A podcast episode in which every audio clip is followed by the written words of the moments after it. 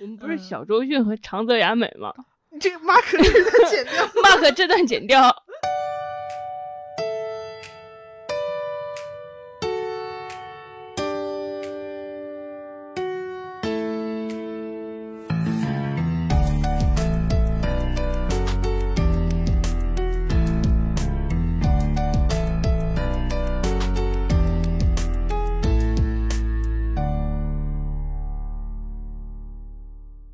家好，欢迎收听贤者时间，我是不高兴的小张，我是高兴的智智。贤者时间是一档从普通人视角观察其他普通人的播客节目，由小张和智智两个普通人主持。你你最近看《乘风破浪的姐姐》了吗？看了呀。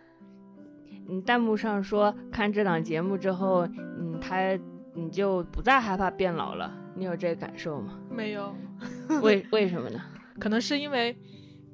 那些姐姐都长得很像妹妹吧，就 就是那些姐姐都，嗯，很美，然后身材管理的特别好，然后事业有成，非常成功，所以大家都不像生活中的姐姐，然后都是姐姐中最厉害的那一批姐姐吧。所以我我我想到我五十岁也不可能是那个样子，所以我没有被婚姻到焦虑。你呢？我跟你也差不多，就是被成功缓解了年龄焦虑，但是增长了我的成功焦虑。你害怕自己到了四五十岁的时候一无所有，害怕到了四五十岁的时候不美不成功，不长得像妹妹 就完蛋了。所以我们今天要聊什么？我们今天是嗯一期掉粉节目，主要来洗一下洗一下粉。我们也没有什么在这里，嗯，必须坦白一件事情。对对对对对，要不然你先坦白吧。我先坦白吧，就是就是我今年有一百四十斤。你为什么要这样笑？去年呢？去年也是一百四十斤，蛮稳定的。所以大家说保持体重，我的体重非常稳定。你呢？我我我跟你讲，我不遑多让。又是这种我听不懂的成语。我我也我也一百四十斤，大家看到。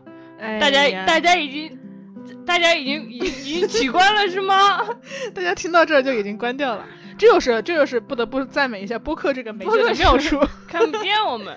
对，不需要滤镜，我们是城市的人，我们不使用滤镜，我们避免上镜，我们 用用播客跟大家沟通，快乐。对对对对对，没想到吧？所以我们想聊一聊，呃，两个一百四十斤的女生的姐姐是什么样的体验？其实我们挺可爱的啦。啊哈。我们不是小周迅和长泽雅美吗？这个 mark 这段剪掉，mark 这段剪掉。嗯，所以你是怎么胖起来的？你是一直胖还是突然胖起来？我我从来没瘦过，从小到大都被人说挺结实的。小时候还是挺骄傲的吧，觉得挺是个好词儿。后来这不是有有这种审美了嘛？对，嗯。然后男男生男生高一高二就会叫你胖子了，但是但是可能那个时候确实也没有特别胖。因为如果你真的很胖，男生根本就不会叫你了。嗯嗯，但是真，但是我自己，我我我我自己体重有变胖是考研的时候吧，复习考研的时候非常焦虑，担心自己考不上，然后觉得自己要好好复习了。但是呢，我又不想复习，我就焦虑的看剧、看网文、吃东西，我就变胖了。嗯，胖了二十斤，果然也研也没考上，也不是一直胖。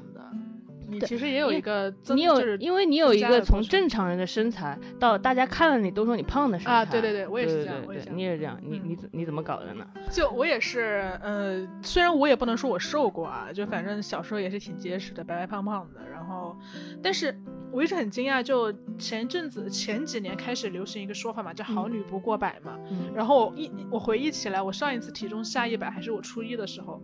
然后之后好像就 我六年级就一百零三斤了，真 我真厉害。我们差不多嘛，就反正嗯反正初中之后就一直是一百一百斤往上走吧。然后但但但也有一个从正常微胖或者说变得变成现在这样的一个阶段，大概是在嗯研研究生快毕业的时候吧。然后快毕因为。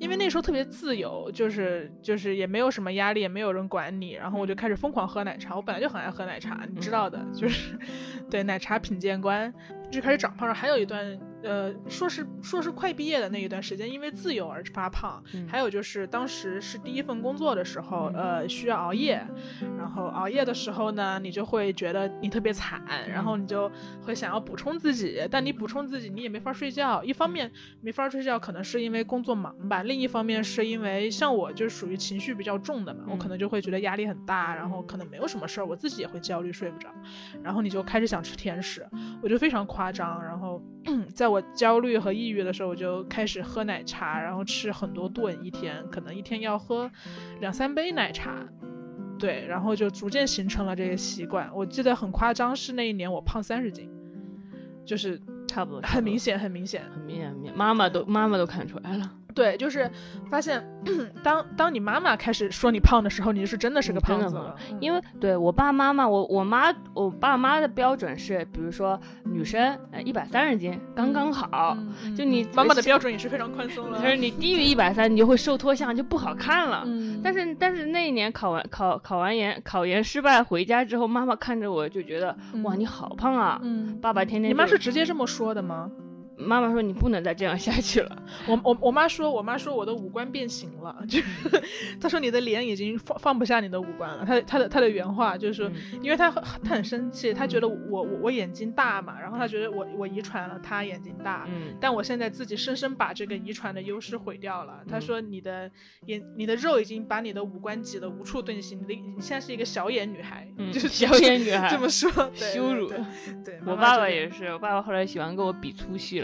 在在我们俩坐在一起，坐在那个车前面，正驾驶、副驾驶什么，嗯，腿放在一起。他说：“你的腿比我的还粗哎！”真的，他们很爱干这个，很爱干这个，真的。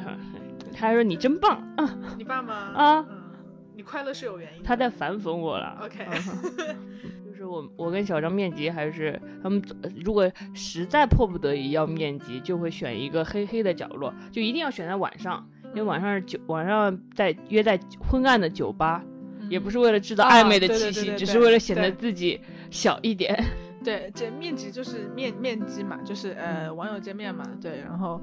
呃，有一次我们不是有一次那个叫什么阴沟里翻船，我们跟对方说，呃，约在一个啤酒，对对对，不点名道姓。嗯，我们我们我们跟就他们一定要见我们两个，然后我们就跟跟跟他说，我们约在一个阴暗的，呃，他本来说请吃饭的是吗？让我们两个去吃饭，然后我们觉得吃饭肯定都是很亮堂的环境，然后还不好意思让他们见到，我们就约了一个酒吧，自以为非常的那个那个对，自以为很昏暗，然后在酒吧昏暗的环境下能看不出来我们的身。身材就全身就打了阴影了，就打了阴影了，对，自动阴影。嗯，然后结果嘞，结果嘞，结果嘞，结果的，那那个酒吧是那个什么露天酒吧，露天酒吧非常亮堂，那个酒吧非常亮，把我们的每一寸肉都照的雪亮，比所有的我见过的饭店都要亮。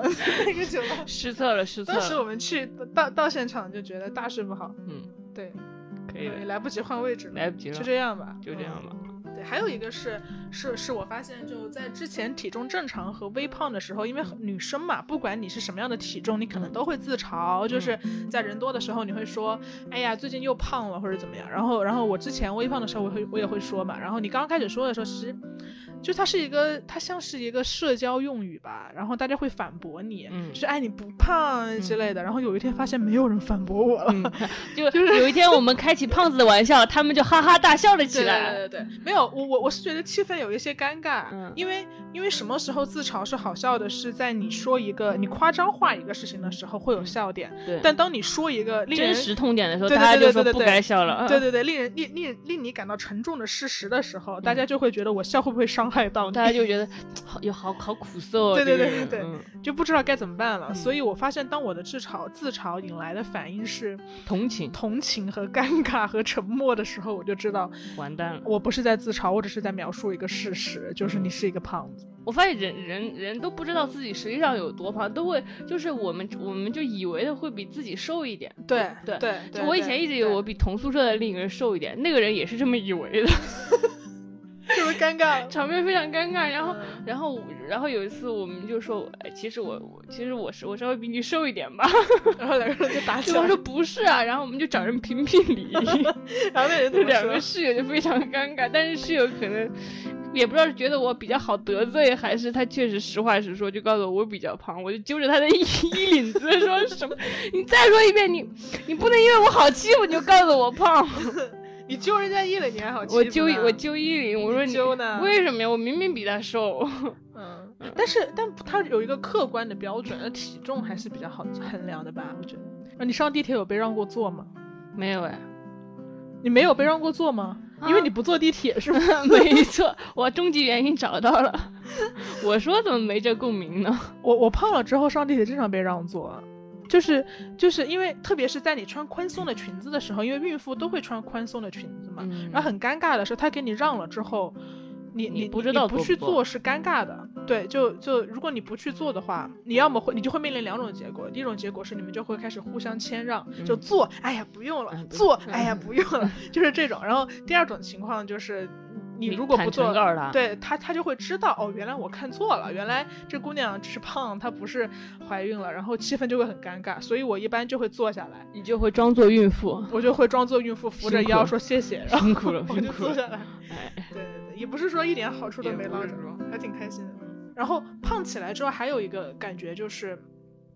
就是我本来在拍集体照的时候，嗯，就你可能有非常多方法来让你的脸显得瘦一点嘛，所以一开始我会我会双手托腮，可能很多呃女生妹子都有这个习惯，就是就是你会用用两两两个手来物理显脸小嘛，对，然后我就我就这么干，但当你真的长到一百四十斤，就你一百二一百三这么干是可以的，当你长到一百四的时候，你就不能再用双手托腮显脸小了，因为你会发现后果很严重，就是你的手手指头已经开始胖了，你的手指头。会胖的像胡萝卜一样，然后你后期在 P S 的时候，你会发现 P P 手指还不如脸好 P，真的惨。就你的脸是很好被液化的，你知道吗？但你的手指是你要你没有办法液化。如果我液化我的食指，你知道那个美颜的那个功能，你的无名指就会变粗，因为它是拉来拉去的，所以你你你你的十个指头是没有办法液化的。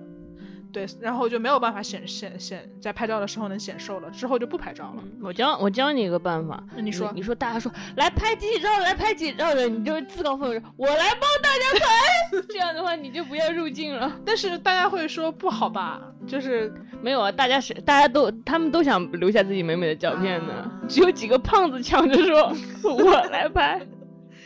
他是会躲到最后面，集体照的时候躲到最往上一蹲，谁也不知道。但是我们两个合影，这不就尴尬了吗？所以我们两个所以我们俩只有只有头的合影，我们两个只有戴口罩的合影，不是发在微博上了吗？哎，肯定会掉粉的，不想讲下去了。没有，就是因为我们两个在神者时间的那个微博上发了我和那个智智的合影，戴口罩的合影，然后大家就说好可爱，好可爱呀，吓得我们终身不敢摘下口罩，不敢摘下口罩。对的，对的。还还那个还选衣服的时候，选衣服的时候，就就是我我反正一定要必选的是 V 领高腰。中长袖，嗯，对，不是为了什么性感，主要是为了显瘦。你哦，就是因为 V 领，然后它就可以把你的脸显得好像拉长或者是消减一点。对对对，直接点选这些关键词信息，你会有什么？我觉得，我觉得他就是胖，会让我完全没有办法追求自己想要的风格。就在在穿衣服这件胖有啥风格？没有风格，没有风格，一个模糊的影子，你知道吗？就我之前可能稍微瘦的那一段时间，就三十胖三十斤之前，我会比较喜欢呃，可能性冷淡的风格。或者是就是黑白灰嘛，然后那种看上去清冷是吧？然后冷淡，然后非常的文艺，非常的有知识女性的那个感觉，对。然后在你胖了之后，你就完全清冷不起来，统称灰暗的胖子，就灰暗的胖子。然后我就开始买很多黑色的衣服，买黑色的大码的，然后把自己缩成一团阴影。但是你会发现显瘦也是一个伪命题，没有衣服能真的显瘦，除非你真的瘦。别说这些有伤心的话，伤心的话，就他可能能把你从一百四十斤显到一百三十九斤吧。嗯，但是谁在意这件事呢？谁在意？谁在意呢？就是因为别的女生可能都是前凸后翘的嘛，她有胸嘛。然后其实你知道胖子也是有胸的，就至少我觉得我跟你是有胸的吧。就这肯定肯定对，这 不不过多阐述，但我们肯定是有不过多阐述，不过多说尺码。但我们是有胸的。但你知道有胸最惨的一点是我肚子跟胸差不多大，就很尴尬。一定要说这么明白吗？就他没有那个那个凹凸的曲线，就你你有胸，但人家也不可能只看你上半身。是说。所以就就依然会觉得自己没有性魅力吧，会比较自卑。哦，我我觉得胖也是有鄙视链的，嗯，就是就是比如说，就比如说胖子，比如说，首先就是白胖子、黑胖子明显不一样。白胖子他还是一个可爱胖子，就是我嘛。对，白胖子肯定就是比黑胖子厉害，对吧？然后呢，有胸的胖子比没胸的胖子厉害。嗯。毕竟，毕竟你最惨的是胖子还平胸嘛，胸会加重你的厚度，哎，对对对对，哦，那就是梨形身材啊，和和梨形身材是什么身材？我不知道啊，我觉得你，我每次，你看，我每次听你们女的，不就听你们女，你听听你们他们女生，听他们女生说，呃，各种身材的分类，苹果型身材、梨形身材，我都非常诧异，嗯，我不知道，我今年才知道什么叫 A 字裙，A 字裙是什么？这个猪吧，就是裙，就是长得像 A 的裙子，就是就是我我好像觉得，反正我我们的身材也不是什么梨形、苹果型，我们就是就是胖呗，不至于吧？你觉得你什么型吗？这也不太说得清楚。对，就是我好像不会去研究那些东西啊，我会觉得是另一个世界的东西，就是跟我没有关系，就是那些包括像色号啊，然后再包括像体穿搭呀，然后。嗯，体型分类啊，护肤啊，我会隐隐觉得跟我没有太大关系。嗯，你会这样觉得吗？会啊，我就我就每次在办公室，他们就开始，比如说，呃，我发现女生有个特殊技能，他们看你的脸嘛，他们就会说，哎呦，你这样的人适合什么什么发型，适合什么发色，他说你适合什么样的眉形，然后他们还很快的就能说出你脸上五官的缺陷，比如说你颧骨过高，什么呃，又是什么下汗，又是什么牙齿。可能下巴吧之类的，反正他们一下子就能看出你脸上的缺点。但我觉得可能我我可能就就就就今生，然后他们还会聊医美啊，就比如说要做什么热肌嘛，不知道马马热肌，不知道什么。马热肌是什么？反正应该是一个面部提拉的一个东西吧。啊，也是医美相关的。嗯，对。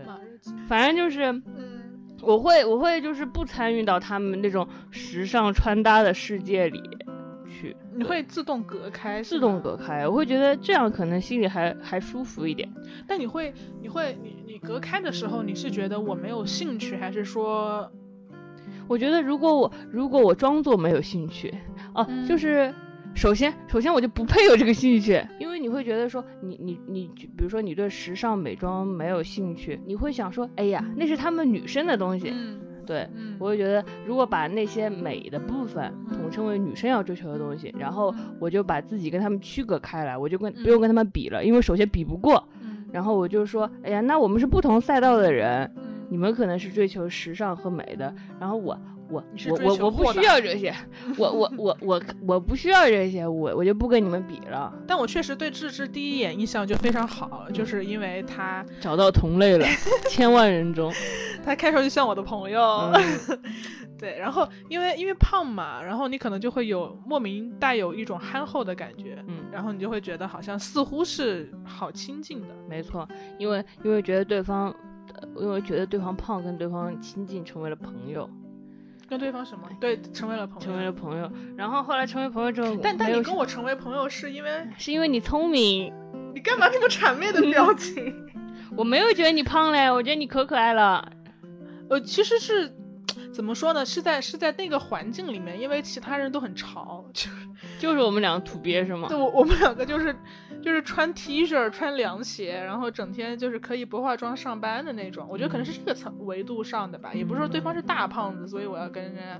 也是。对对对，我们只是区隔于那些时尚女生的拖鞋女孩。拖鞋女孩。对对对对，但我比你讲究一点，我穿人字拖。嗯。你穿真的拖鞋。我穿真的拖鞋。我们门卫那个司机司机看了都嫌弃的拖鞋。这是有。甚至就是他真的可以把，他他可以把家用拖鞋，大家知道什么叫家用拖鞋吗？就是不是那种呃耐克啊，然后然后那种运动品牌的那种潮的拖鞋，他是真的家用拖鞋，然后他穿到去上班，你知道吗？然后我就我我我经常给智智买拖鞋，对吧？就是因为我知道他懒得穿正正正经的鞋子，然后就开始给他买一些看上去稍微好一点的拖鞋吧。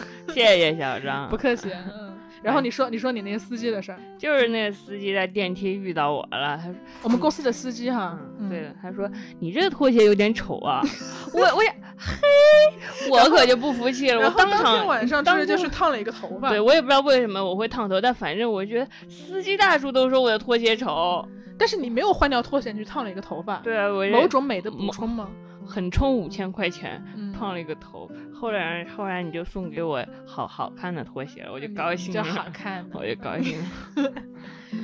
但是胖也让我们决裂。是啊，就我操，我真的就是就是小张，他是真的很认真的，因为我们俩不是都是一百四嘛？我真的很认真，就是就是我我我会觉得被背叛，就是有时候晚上比如说要点夜宵或者因为我爱喝奶茶嘛，然后我很质疑制止说他不爱喝奶茶这件事儿，我觉得世界上怎么会有人不爱喝奶茶？我是真的不爱喝奶茶，然后他就是在装。他每次说这是点奶茶，我说不喝，他说不喝，绝交吧。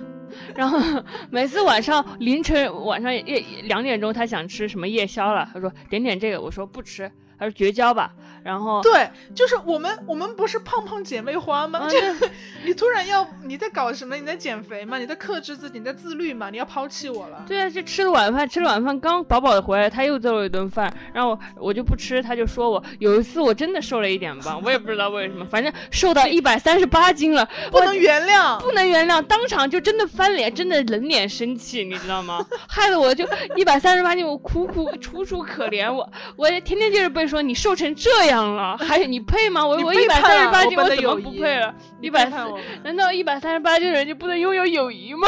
一百三十八，我觉得你就是一个小妖精，我小小妖小妖精，你背叛了我。我然后然后没办法，真的没办法，我真的没办法，我就只好那多多吃了几次夜宵，又回去了。对，我们才跟你成为重和好，勉强维持了友谊。贤者时间由 Marcus Media 制作出品，我们推荐你在苹果 Podcast 订阅收听，不听也没有关系，你就是给我们打五星好评就行，给我们打五星好评就行。同时，我们的节目也更新在小宇宙、网易云音乐、喜马拉雅等。我们节目的微博名是贤者时间 Q Time，你也可以在微博上找到我们，我们会语音回复你的私信哦。而且我会觉得就是。我我的确会有一个那些女的的概念，对，但是我们俩刚刚对话的时候一直在说那些女生，对对对对，那些女生或者她们女生，嗯，对，就也也也不是说敌视或者仇视人家，但会觉得自己跟他们是两种生物，嗯，是是不一样的，是的，我觉得会故意把他们区把把我们和他们区隔开，嗯，就如果我们不是一个类型的，不是一个赛道的，嗯，如果你们是那些女的。我就不用跟你们比了。我们是是不是应该先说一下那我们觉得什么叫那些女的？那些女的，她们就是首先她们身材苗条，然后懂得健身，然后呃擅长穿搭，不系美妆，嗯，而且懂得展示自己吧。这个展示可能是在朋友圈 PO 照片，然后可能是嗯出来玩的时候就社交也得体，就怎么说是一个。我会觉得是精致女生，精致的女生。对对对，我我们觉得啊，要精致好难啊，不如放弃吧。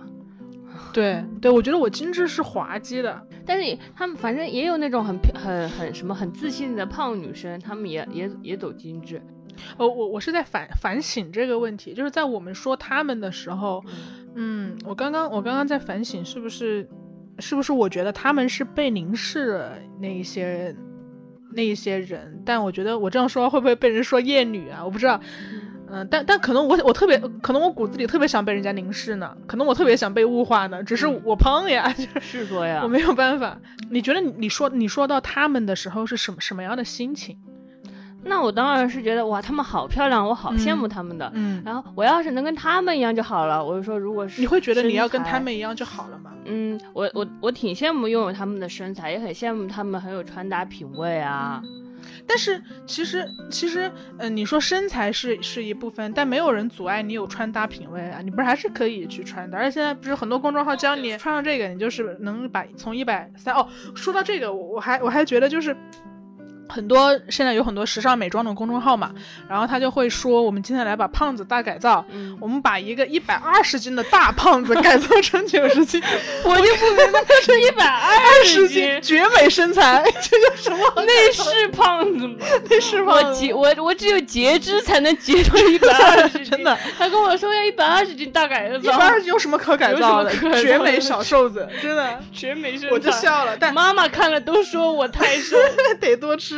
嗯，但没有人会真的改造真的胖的人，谁会真的改造一百四？没得救。我我们都不在舆论场里，不在舆论场里觉得一百二斤是胖的。嗯对我们，所以我们被他们抛弃了嘛，就是你没法被改造了。嗯，所以嗯。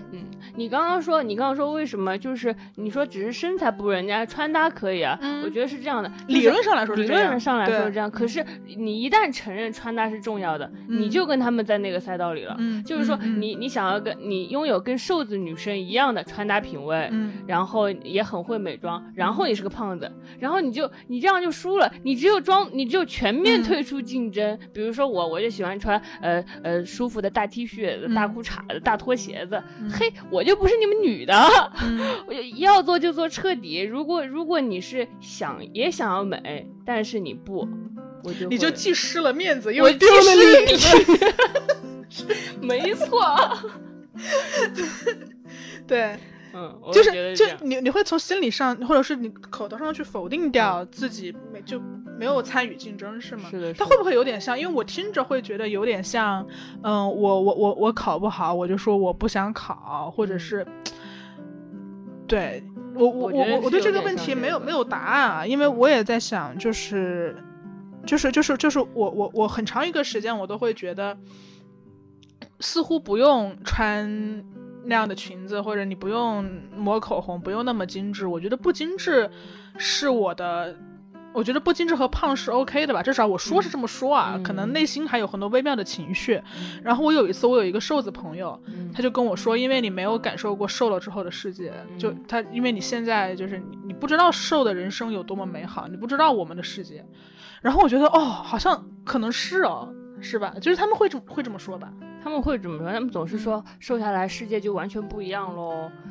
嗯对，别人的眼神都会变什么的，你会遇到很多的好人。胖子的时候你遇不到，你说能怎么样呢？你打车不还得给钱吗？不还得吗？起步价十四，难道变成十块吗？真的又开始自洽了，是吗？又开始自洽了。对我，我有想过，是因为没得到，所以就说自己不想要；吃不到葡萄，就说自己不想吃葡萄。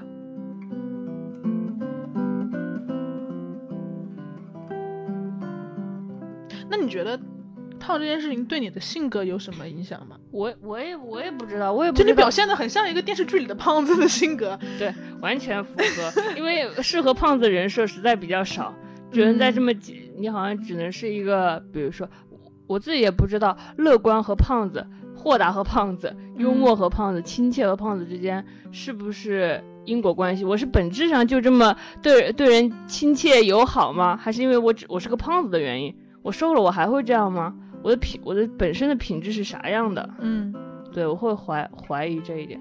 嗯，但是，嗯嗯，我还挺相信，就是身体塑造人格的吧。我会觉得，就是我会觉得你好像你你你瘦就好像拥拥有一个 L L V 包的那种感觉，就是因为你瘦了，然后你就要适配那种，你你就有了这 L V 包，然后你就为此适配呃呃温柔的声音，然后精致的服装。然后什么美好的妆容，然后或者说或者说一些什么又是又什么什么各种美好的气质，都市女性的气质什么的，你适配这只包。但是胖就好像是一只呃大书包一样，大大的电脑包，你背着它，你就是一个憨厚的学小学生。我觉得它像一个。我明白，就是双肩包嘛。其实我们两个出门都背双肩包的，我们没有没有那样的 精致的包。对，我觉得我觉得胖好像跟五金这件事情是不搭的。就是你你你，因为包它很它的五金会很精致嘛，就我会觉得，哎，我的手指好粗啊。然后我像我这样的手指手指去拉开一个精致的拉链。好滑稽哦，然后我就会背双肩包，就好像你刚刚说的，把自己滑到另一个阵营嘛。我觉得我背双肩包的时候，就大家看到你，远远的看到你会觉得，哇哦，这种这个这个女生不是那一种女生，所以我不会把她跟那种女生比，她就是可能就是一个一个一个背着双肩包的软萌女孩。我我都不软萌，呃呃，一个背着双肩包的憨厚女孩，你是你是软萌女孩，嗯，憨厚女孩吧，我觉得就就是这样，也是有好处的，就是就是这个世界是不欢迎，就是。不适合我们胖子的，因为可能奢侈品包里，呃，就是名贵的衣服里都没有 XXL 码之类的东西。真的是，就是就是你说到 XXX 码的这件事情嘛，然后我我我人生中唯一一次，嗯，因为平时都是去优衣库嘛，你懂的，就是优衣库，然后然后 MUJI 的码都太小了，可能会去优衣库比较多，然后唯一一次误入了一个高定。就是高级定制的一个小众设计师品牌，它开在一个很豪华的商场里面，然后我就去，然后然后当时好像刚刚胖起来吧，还是学生可能，嗯，就也不知道。不知道，我不知道高定的尺码是会小一号小一点的，或者是它可能就只有这一件衣服，它没有那么多 size，它不像优衣库有有 x S 到 x L 的那么多 size，它就是那么一件或者那那么那么那么均码那么几个尺码，然后我就试，然后试了之后我就觉得我我就觉得我有点胖嘛，就我就照镜子嘛，然后我就跟嗯服务员说，我说有没有就是就是大一点的，然后然后。我我我说有没有大一点的？我觉得这个有点显肚子。他说这个显肚子不是我们衣服的问题，我们没有大一号。然后我就特别难过。然后然后我觉得就就就我印象挺深刻的吧。我就会觉得哦，我真的不属于这个世界。嗯。然后去优衣库狂买狂买 T 恤，九十九块钱一件 T 恤，狂买狂买十件。对对。快乐一辈子，就快乐。嗯。对，我也是觉得。嗯反正反正反正消费社会拒绝了我们，嗯，但这样的话也让我们得到了自由，虽然是被迫得到自由啊，反正我们破罐破摔，嗯，走在了自由的路上。我觉得胖会有这种感觉，嗯，就是我们虽然呃不被迫不被消费社会裹挟了，然后也不用遵守就是女性的很多规范，然后就然后就慢慢的，好像更随心所欲了。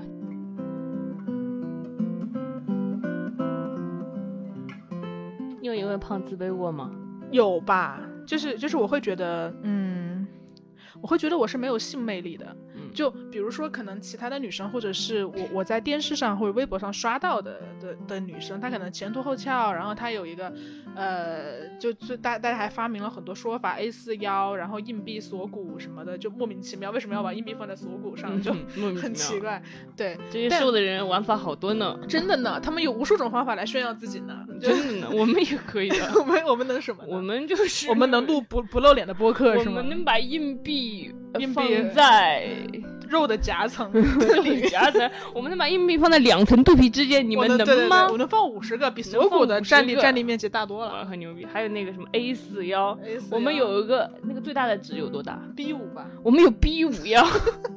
我以前一直以为我不会为胖自卑的，哎，我也是，我也是，我也是。对，这个而且对，就因为是编剧嘛，然后写电视剧的时候，我要负责的是一个胖女孩，这也是很正常的。就是比如说每个人带入一个。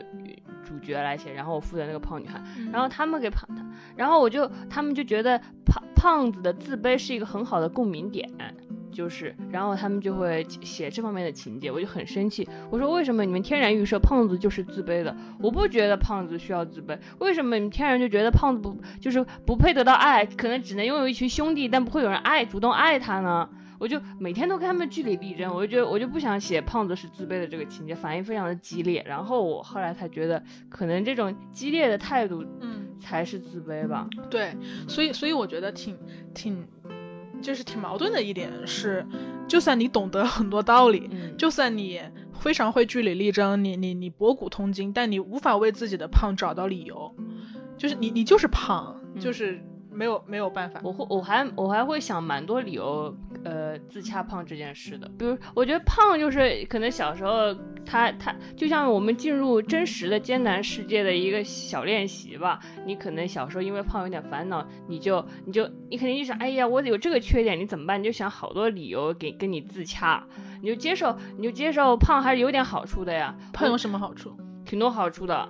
就是嗯，大大大家会觉得你很多事，很多事，比呃，就是他们都会说，嗯，那是因为这是这件事是因为你胖才干不好的，或者说，胖，或者说，或比如比如说你，比如说呃，啊怎么说啊？比如说没有男生喜欢你，你就说，哎呀，你瘦下来就会有男生喜欢你了啊，就这种一胖遮百丑的事。我觉得一胖遮百丑啊，就比如说大家会归把把你没有男生追求归于胖里面，那那就就很好啊。那你其实还有很多个缺点的，但是呢，但是他们就会说你胖，那你你就挺好啊，这样你你还不敢瘦下，你瘦下来这不暴露了，你瘦也没男生追吗？哦，他其实有点像，有有有一点点像，就是我不努力是因为我怕我努力之后依然不是第一名。嗯，有点像，有点像这个逻辑。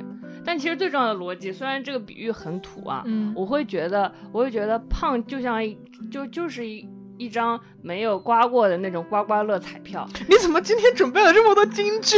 没有没有没有，我我第一反应就是这个，OK，就是就我心里一直把它当成这个，我当然我觉得这个比喻挺土的，你就把把它放在这里，然后你就觉得它为你的人生保底，就是你就是在你很差，在在你陷入绝境的时候，你还可以减肥嘛，嗯，就是这种感觉，就是他们都是说，就是说瘦了人生就会变好。然后你就一直把这个牌放着，然后你到绝境了，你就没钱了，穷了，嘿，这个时候你还有这个这个这张牌，说我可以减肥，我可以让生活变好。然后你就会想那些美已经在生活中已经很尽善尽美的人，比如说蓝盈莹这样的，虽然我很喜欢她，她已经在各方面做到最好了。她落入低谷的时候可怎么办呀？所以你作为一个一百四十斤的胖子，你为蓝盈莹操心，因为她的人生没有进步空间，人生没有底牌。可怜蓝盈莹，我可怜有底牌，至少是虚假的希望，有希望就能活下去。哎，我觉得智智这个，大家真的要认真听一下，就是 这，就是这是你你知道有有有有听众听我们的播客，然后。他觉得，他他他说他觉得两个主播很神奇，因为是完全不一样的人，然后能和谐的聊天，和谐的聊天，真的，嗯，就我想象了一下，天呐，要是要是我我我我胖，我现在胖嘛，然后如果我还像你刚刚所说的什么也没有了，然后你跌落到谷底了，你你的感受是哇，我我跌落到谷底了，但我还能减肥，我减肥之后说不定就好了，但我可能就还没有到想到这一层，我就去自杀了，就我这么胖。然后我还跌落到谷底，我真的不想活。哎，对，其实，所以，所以，其实像你刚刚所说的这个，我会觉得，呃，就每一种状态的维持，可能都是因为你从这个状态里面其实得到了一些好处，所以你才会去不改变它，因为你不改变它，其实你就是在维持它嘛。然后你的维持其实就是也是一种主动的选择。我们不是，我们不是被动的胖的吧？我们可能也许是主动选择胖的，因为。你也没有什么去改变，实在太辛苦了。对，瘦实在 有点想到杨超越昨天的那个，对对对，就瘦实在是太辛苦了。然后，然后对我来说，我觉得我从胖中可能得到的好处是，就刚就刚刚所说嘛，就我可能有有有过非常抑郁和沮丧的一段时间，然后那一段时间，我觉得甜食是我人生中唯一的安慰。就我当然。没有，其实客观上来说没有遭遭遇那么大的打击，但是你因为因为你感知不到快乐了，所以你就会就会。但甜品是一个，你至少我在手机上点一下，它马上就能送过来，是非常可控的一个东西。我只需要下单，然后我就知道它在四十五分钟之内会过来，然后它一定是我理想中的那个味道。我知道每一款奶茶的。那个感觉，我甚至可以根据我当天的程度去调整。我今天想喝奶呢，还是想喝奶盖呢，还是想加奥利奥，还是想，我不知道。对，就它非常可控，所以真的，我觉得它帮助我度过了一段比较不开心的时光。所以我觉得我我从胖中，呃，我从我从喝奶茶，我我喝奶茶是因为，嗯，它虽然给我带来了胖，但它也让我。活了下去，就你你你虽然是胖的，但你至少度过了那一段时间，你至少过来了。你瘦三十斤总比你自杀了好吧？就 是就是，我觉得可能是先活下去，再再去学学习如何体面吧。对我来说可能是这样。嗯，你觉得胖给你胖让你胖给你带来的好处就是活着嘛？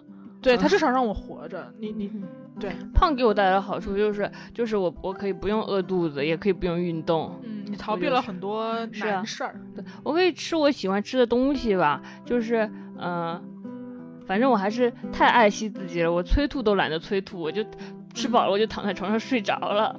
反正为了好吃的东西，为了自己能好好待在床上看一天网文，嗯，不不如运动，我也觉得，那那就胖着吧，因为你还没有，就是更糟糕的事发对对对对对，我们并没有一个非减肥不可的事情吧？就是假设你现在你你不减肥，你就会死掉，或者是你不减肥，你就你就会付出一个特别大的代价，嗯，你就会得癌。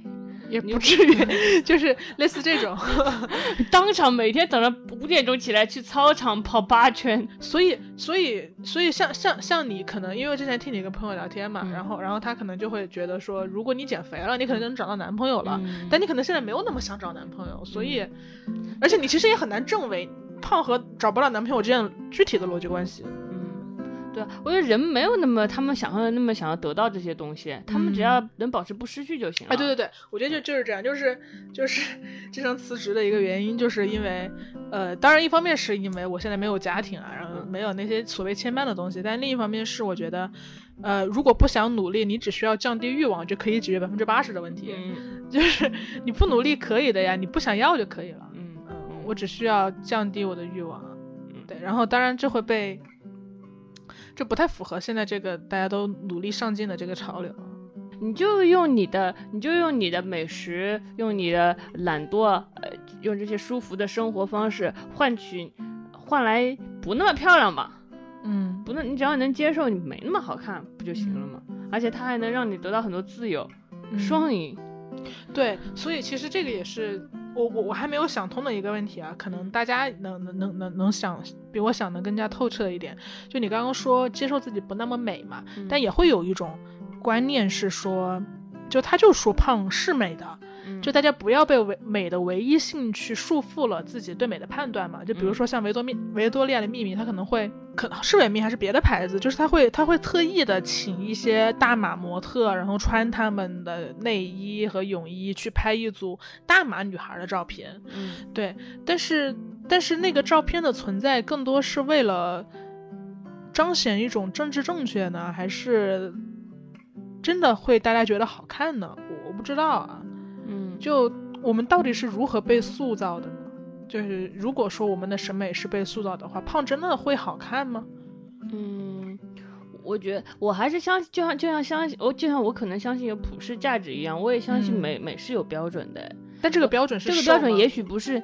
男性凝视下的那种什么白幼瘦，但是我觉得什么运动后的健美那种健美的瘦，我觉嗯，那我觉得什么有肌肉的瘦啊或者什么，我觉得那可能是美的标准吧。就你那样是美的，赘肉就是不美的。我觉得胖，所以你觉得强行来说。来来来说，呃，赘肉就是美的，是你们这些人被洗脑了，你们这些人被男性凝视驯化了。你你觉得这个是一种自我安慰的东西是吗？我我觉得没必要，我我我自己是觉得没必要。可以，但没必要是吧？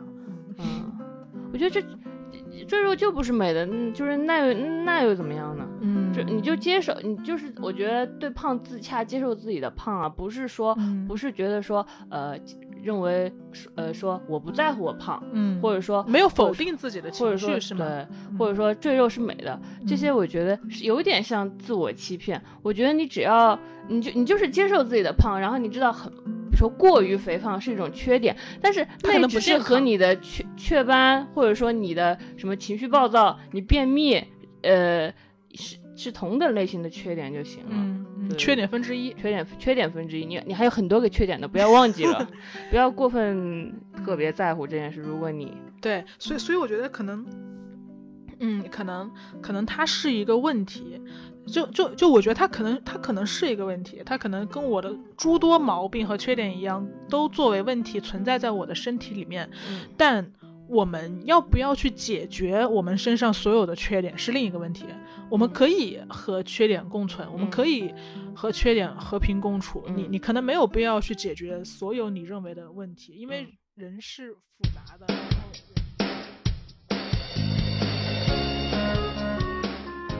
以上就是本期贤者时间的全部内容。我们推荐你在苹果 Podcast 订阅收听我们的节目。如果你喜欢我们的内容，可以给我们五星好评和留言。另外，我们的节目也会同步更新在小宇宙、Spotify、网易云音乐、喜马拉雅等主流音频平台。我是小张，我是智智，我们下期节目再见。